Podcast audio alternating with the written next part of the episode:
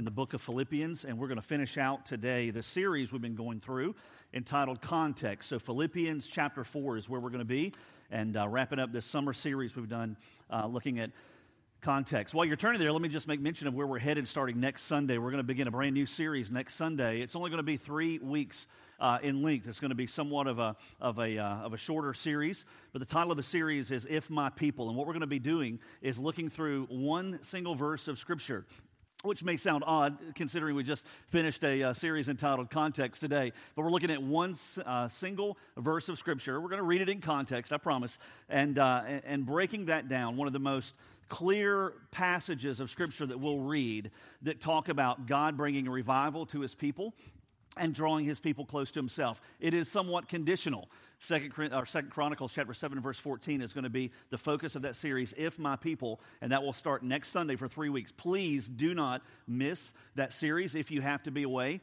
Listen online on our website to the message. Um, we've had quite a few people here in our church praying for revival on the inside that God would begin to do a work in us that has not happened in a long time, individually, corporately, as a, as a uh, part of the body of Christ, and then also that He would bring not just revival on the inside, but also awakening on the outside. This is a community in which we live, in a city in which we live that desperately needs the gospel. We can't sit back and uh, do nothing. We need to take the message of the gospel to those around us, and we need to pray for God to break the hearts of those who don't know Him, to show their, their need for a Savior. And so we're praying for God to bring revival on the inside, awakening on the outside.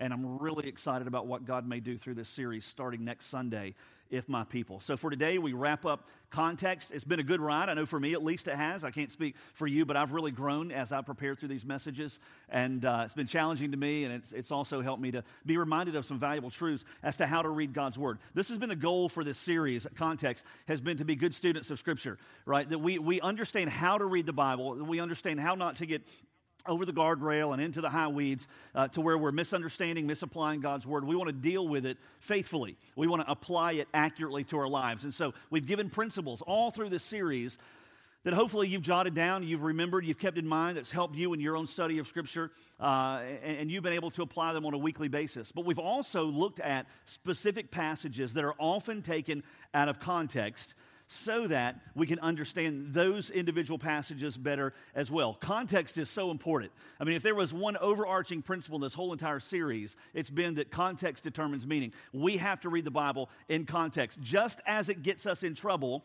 in conversation when we take things out of context, it happens when we read Scripture as well. I'll, I'll give you a quick example, then we'll, we'll move on. I can honestly, with all faithfulness, with all accuracy, stand here on this platform and say something that maybe not all of you are familiar with that my father, from the earliest days I can remember in my life, now he's in heaven today, but as early as I can remember, was in and out of jail all through my life. All throughout the course of my life, as far back as I can remember, he was in and out of jail for years and years. In fact, it could be said accurately 50 years of his life was spent in and out of jail, in and out of jail, weekly. Now, you take that, con- you take that out of context, and you've got a really good, juicy story. But when you hear that story in context, my father was a lawyer.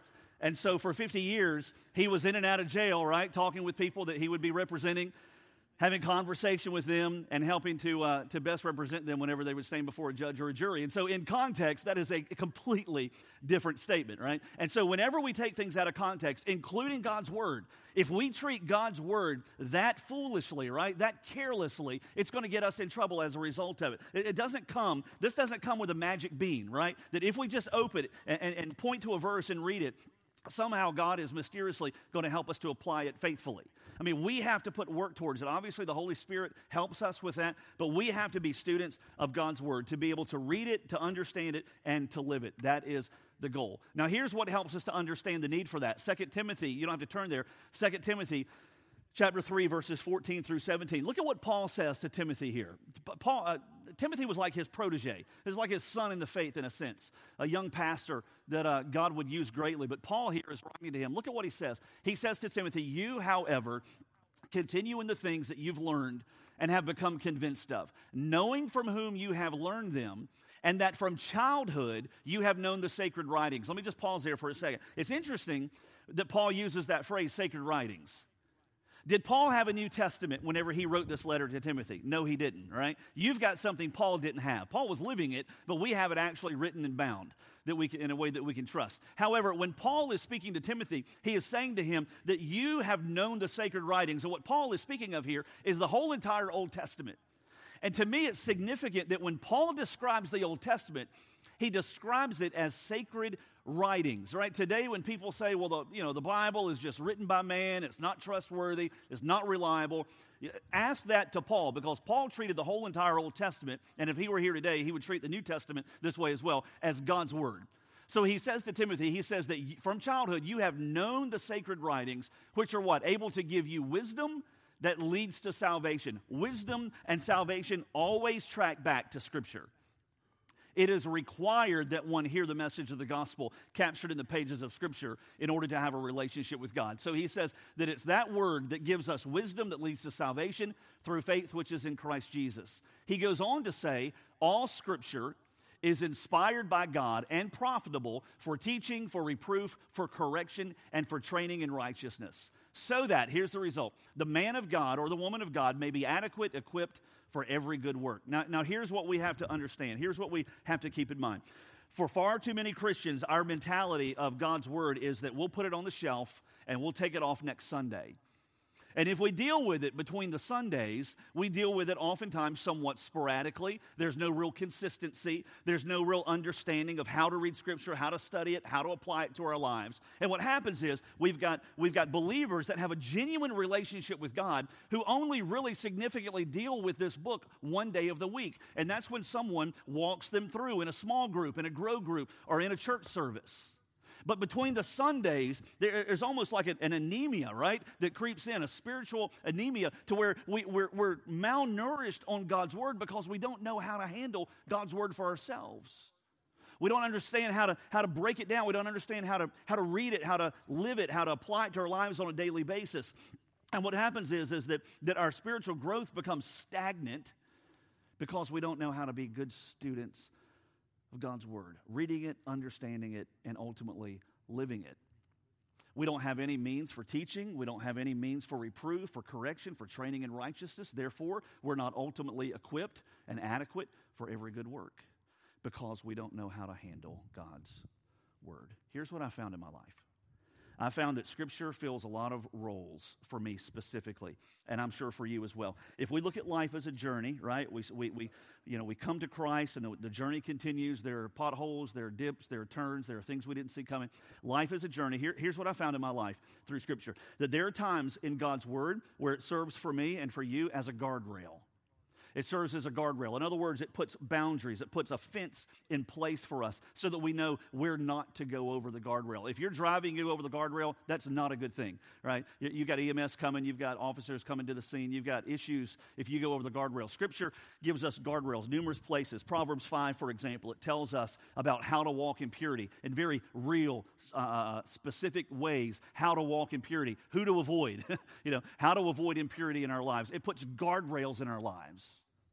Immediately, when we read Scripture, we find numerous guardrails as it relates to every single area of our lives. Scripture also serves as an airbag, right? That's kind of, kind of the way I look at it as well. It serves as an airbag.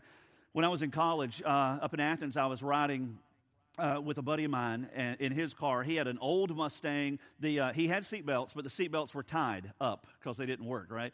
And uh, obviously, this was like a 1960 something I think it was before I was born. It was it was made, and um, uh, just an old old car, so it didn't have airbags. And uh, sure enough, we're driving um, uh, right near Alps Dollar Theater. For those of you familiar with with Athens, we're driving, and this lady in a big old gigantic tank of a vehicle turns in front of us, and bam, we smacked that car. And I smacked the windshield, got a nice little beauty mark up here, and a trip to the ER for it, all because we didn't have airbags. All because we have airbags. What does an airbag do? An airbag softens the blow. And in your life, right, just because you go to church doesn't give a free pass. Just because we know Jesus doesn't give us a free pass. And there are times in this journey we call life, in marriage, in finances, in relationships, in, in all area of our lives, where we are going to take a shot, right? Because life doesn't care that you're a Christian. Life doesn't care that you're a Christian. And there are going to be times when life seems unpa- unfair. You're going to be in the deepest, darkest valley. It's like the lights are dimming, right? Everything's getting darker and there's going to be a difficulty that comes in your life. And what you'll find, and many of you have already learned this, is that it was God's word that served as that airbag and it softened the blow right? It may have been a divorce. It may have been a financial collapse. It may have been a, a consequence from a poor choice that you made. It may have been a, a loss in your life. It may have been uh, getting fired from your job. There may have been a host of different reasons, and it was God's word that served as an airbag for you. It was between you and the harshness of that blow, and it softened it just a bit to where you had hope and you were able to persevere, and God molded and shaped you and changed you because of what He communicated to you through His Word. There are times where God's Word is like a, it's like a headlamp, right? It shines down the path, gives us direction. It's like a street light. Sometimes I found for me, it tells me, tells me when to stop, tells me when to go, tells me when to go slower, and when we don't spend time in His Word, we're ultimately the ones who suffer. Rick Warren, in one of his books, talks about the three reasons that believers don't spend time in Scripture.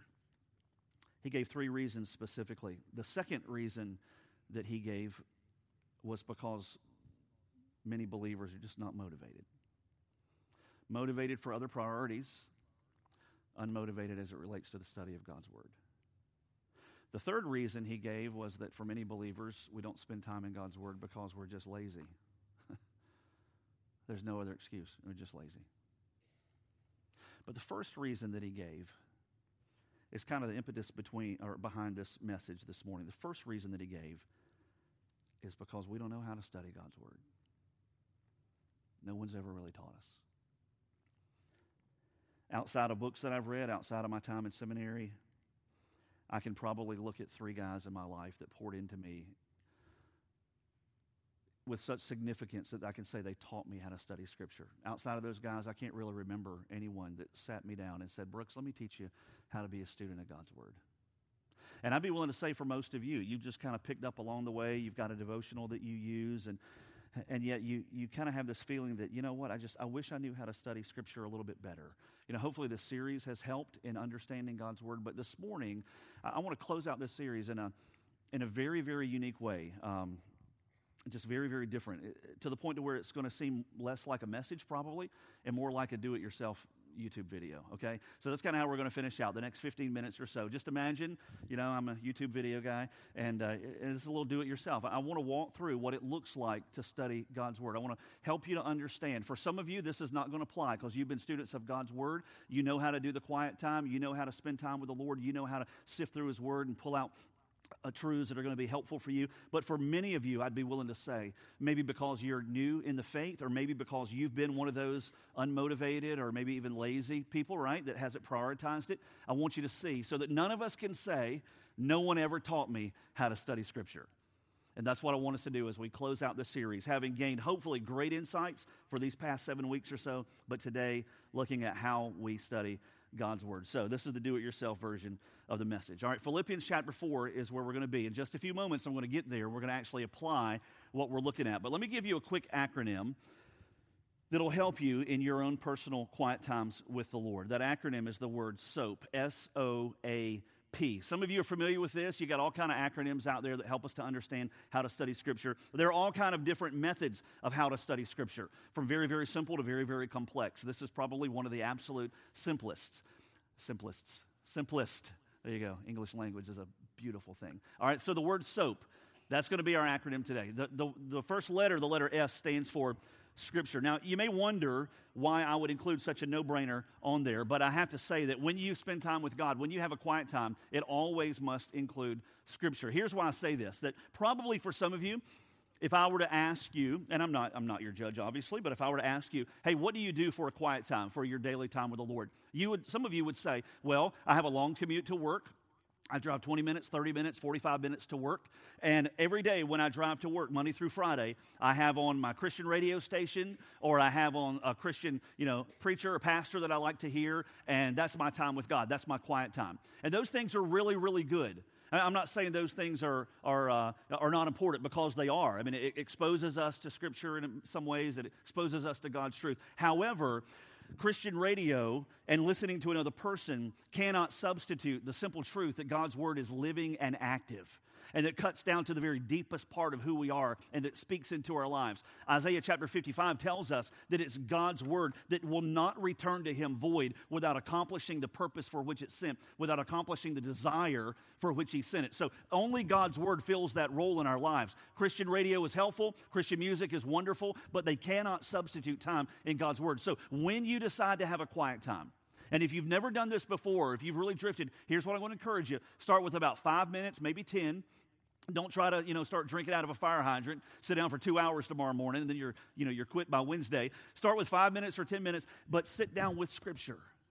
Sit, sit down with Scripture. Open God's Word in front of you and use that as the basis for your time with Him. God speaks through His Spirit, He speaks through His word. All right, so it starts with scripture. The second letter, the letter O, stands for observation. Here's what you're doing you are just observing God's word. Here, here's what happens to me at times in my life I get busy just like you do. Just because I work in a church doesn't mean that I have extra time, right? Because there are demands and responsibilities that are here that don't always include the opening of Scripture. So I have responsibilities, demands. I walk the same life journey as you do.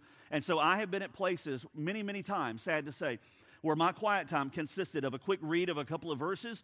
God, thank you for this. Please bless my day. Amen. And off I go out the door. And all it was was a very superficial, it's like a dusting of the Bible, right? There was no deep, you know, digging, just a dusting. And, and here's what we have to be mindful of think of yourself for you know for a moment as living back in the 1800s you know the 18 uh, 18 what, what year where's jack? Is jack in here? 1849 there you go 49ers 1849 and it's the gold rush days right? The reason i asked for jack because he corrected my year after the first service so he's probably not in here. So it's the 1840s and you're living in the west right? And you need gold. You need to find gold because if you don't find gold you don't get food and if you don't find gold, you don't have a place to live. And if you don't have gold, you don't have the basic necessities of your life that are met. Here's what's going to happen every single day when you go out panning for gold, you're not just a superficial dusting where you put a little scoop in and dump it in and sift it and say, well, nothing here. Let's just go on about our business. No, you're going to be digging. You're going to be digging deeply, and you're going to be sweating, and you're going to be working. Why? Because your life depends on it. And it's that same mentality that we have to keep in mind that when we come to God's Word, we can't just do a quick dusting over the top, read a verse, thank you, God, this makes me feel really warm and fuzzy, give me a good day, amen, and then move on. No, we've got to be students of His Word, man. We've got to dig deeply, and it's going to cost you, and it's going to take effort, and it's going to take a, very possibly reprioritizing some other things in your life. But it's going to, it's going to be, uh, at times, difficult. And yet, the rewards that come, as Psalm chapter 1 tells us, is that our life will be firmly planted and there will be blessing that is there. All because of our time mining the truth out of God's word. Here's what happens the letter O, observation, that's what helps us to do that. And what you're doing when you read a passage of scripture, when you're going through observation, is you're just looking for things that stand out. Uh, when I was in college, I was a journalism major. My degree is in journalism. You've heard of the basic journal- journalistic questions, right? You're asking this text who, why, when, where, how. You're asking all those basic questions when you read a text. Who is it that wrote this? Why is this here? Why does it say this particular statement? Uh, what is it that, that God is trying to communicate here? You're asking those basic questions.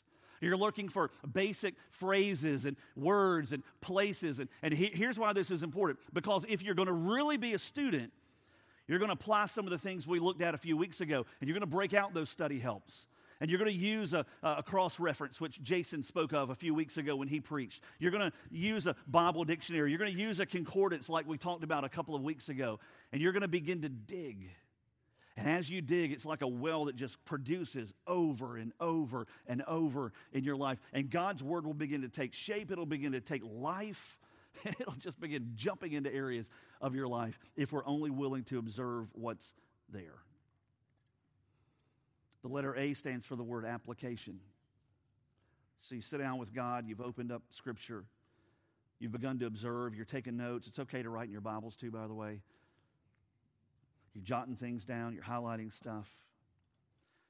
But then you're asking two key questions of that passage. And this is one of the things that I try to keep in mind when I preach. I don't do it as well as many, many, many others. But hopefully, in most every message I preach, I answer two questions for you from a text. So what? And now what? And we sit down and we read a passage of Scripture. We're asking those two questions. We read it, we've observed it, we've pulled stuff out, and we ask the question, so what? In other words, what is the implication of this in my life? Why would God even include this passage in His Word? So what? And then we're asking the question, now what? So, what do I do now to apply this particular passage to my life? How do I put this, put handles to this to live it out in my life from this day forward? That's application. And the letter P is prayer where we close out our time with God after five minutes, 10 minutes, half an hour, whatever you do. And we say, God, would you give me the courage now to be able to live out, live out what you've shown me, to put you on display, to trust you now with what you've shown me, to change what it is that you brought to light in my life? Would you give me courage to discard this sin that you've revealed to me through your time and your word? Would you give me courage to, to uh, walk in obedience? here in this area where you've shown me in your word. Would you help me now to live this in the power of your Holy Spirit? Soap, right? You know people who need a little more soap, right? That was a joke. It's a pretty bad, pretty bad joke. So, soap, S O A P, scripture, observation, application, prayer. So, what does it look like? Let's take a look. Philippians chapter 4, verse 4 through 7. Rejoice in the Lord always. Again, I will say, rejoice. Let your gentle spirit be known to all men. The Lord is near. Be anxious for nothing, but in everything, by prayer and supplication, with thanksgiving, let your requests be made known to God. And the peace of God, which surpasses all comprehension, will guard your hearts and your minds in Christ Jesus. You know, you've begun with a passage of Scripture. This isn't a song. This isn't somebody else you're listening to on a radio. This is a, an actual passage of Scripture. As you move beyond the Scripture into the observation part of your time with the Lord, you're beginning to circle key words. Now, I didn't do extra study, I didn't break out commentaries for this particular passage by design because I wanted this to be simply a time that comes off the top of my head. I did make notes, but much of what I'm about to share has come out of either notes I've written in my Bible already or just what I recognize in the, pe- in the text, just like you would do in your own quiet time. What I noticed first was the word rejoice is used twice. That's interesting. Two times in one, one verse, Paul says ultimately to the Philippian believers, he says, rejoice. Now, I remember when I was a kid, my mom, whenever she really wanted to uh, get a point across, she would often say it twice, all right? Your mom was probably the same way. And uh, if you were about to reach for something as a kid, that was dangerous, it wouldn't be don't touch that. It would be don't touch that, don't touch that, right? And you'd say it, you'd say it more than once, and uh, you'd try to communicate. Some of you heard your names, obviously, more than once, perhaps in your life, because you, uh, you know, your mom was trying to get a point across. You say things more than once when they're important. Paul here has used the word rejoice for a reason more than one time. He has said rejoice. He's told them to rejoice specifically, not one time, but two times. He says, Let your gentle spirit be known to all men. That's an interesting word there, the word gentle all of us could use a little reminder of the need for gentleness in our lives and our relationships and our marriages with our kids. But he says the Lord is near. He moves into verse 6 and he says, Be anxious for nothing. He says, Be anxious for nothing. That word anxious is a, is a key word there. If you were to uh, look up the definition, you don't need to because most of you probably speak English better than I do.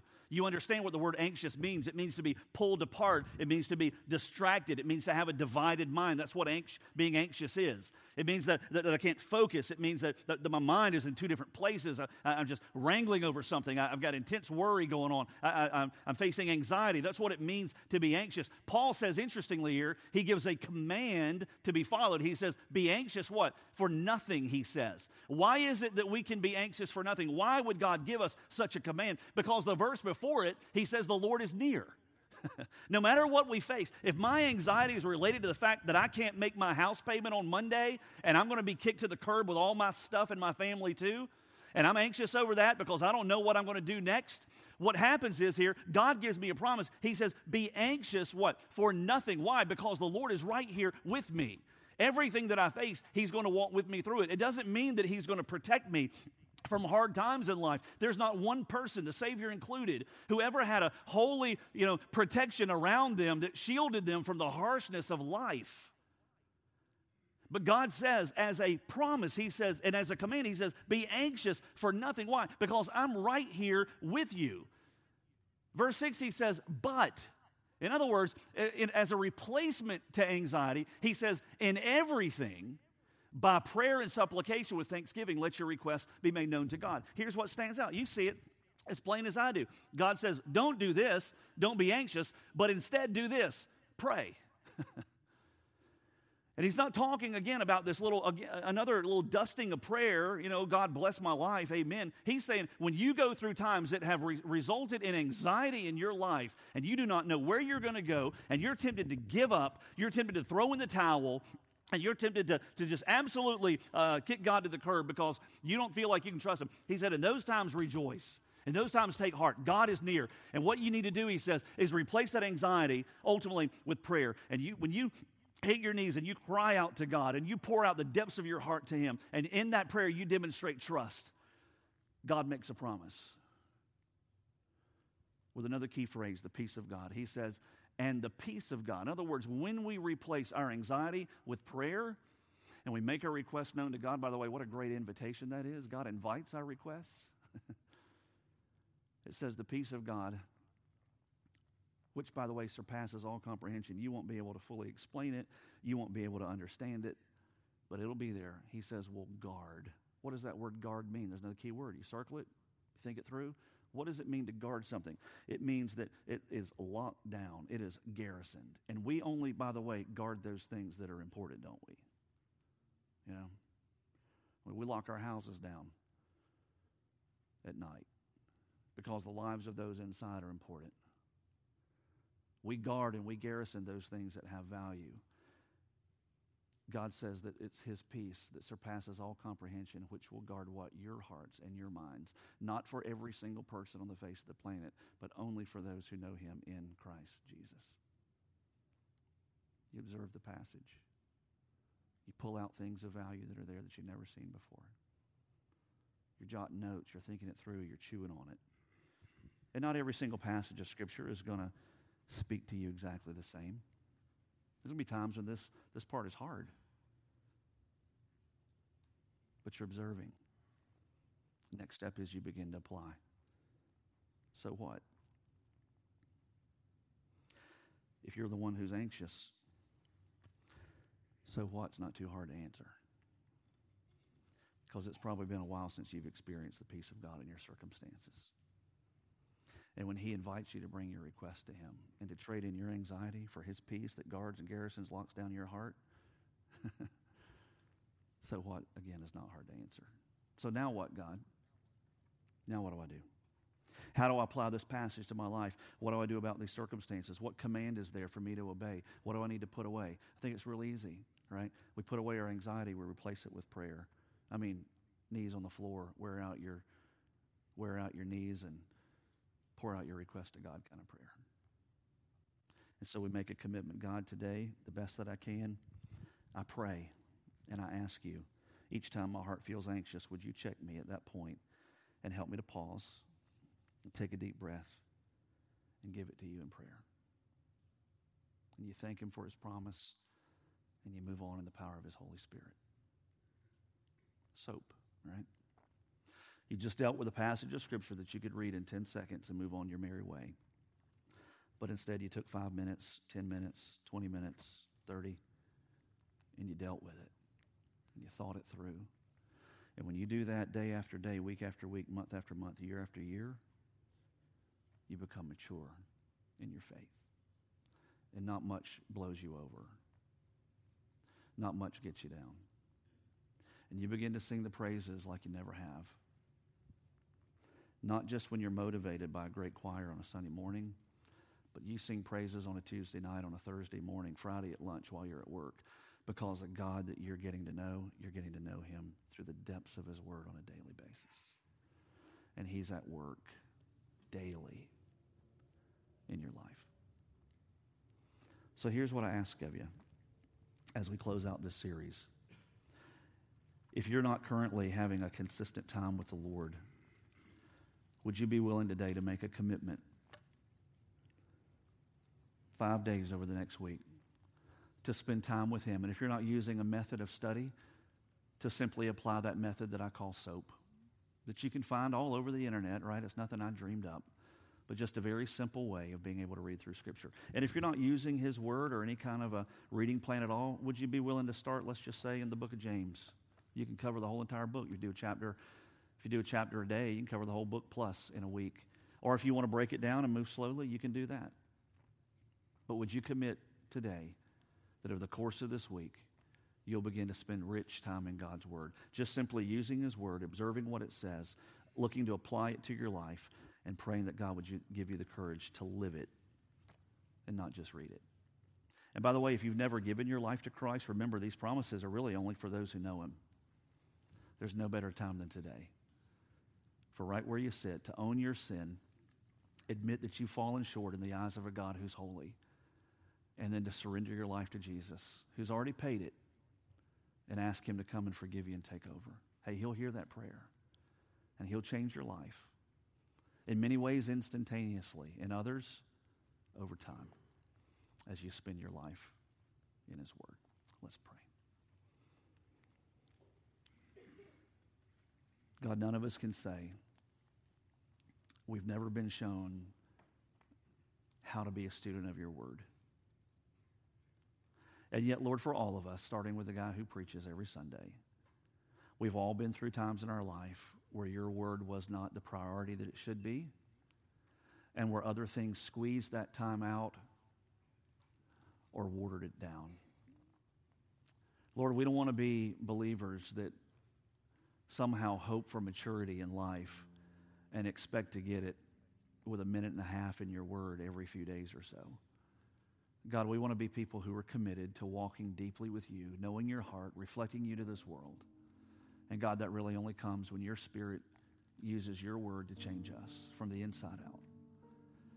And so, God, how, how effective could this ministry be if it was comprised of many, many, many people who had deep relationships with you, who could speak into the lives of those who don't know you, speak into the lives of those who struggle, and to be able to point them to you and to share the truths of your precious word. And so, God, help us to be committed to spending time with you starting, starting this week. And God, I pray that you would help us to, over time to mature in our faith, that you would bring about in us a hunger and a thirst for you, for your word, bringing about revival even in our own lives, God, place where we've never been before with you. And that you'd be stirring in the hearts and lives of people in this community who don't know you, awakening them to who you are and to their need for a Savior. And so, God, whatever decisions we need to make today, help us to make them to be able to apply this to our lives. And God, may you be the one alone who gets the glory for it. For us in Jesus' name we pray. Amen.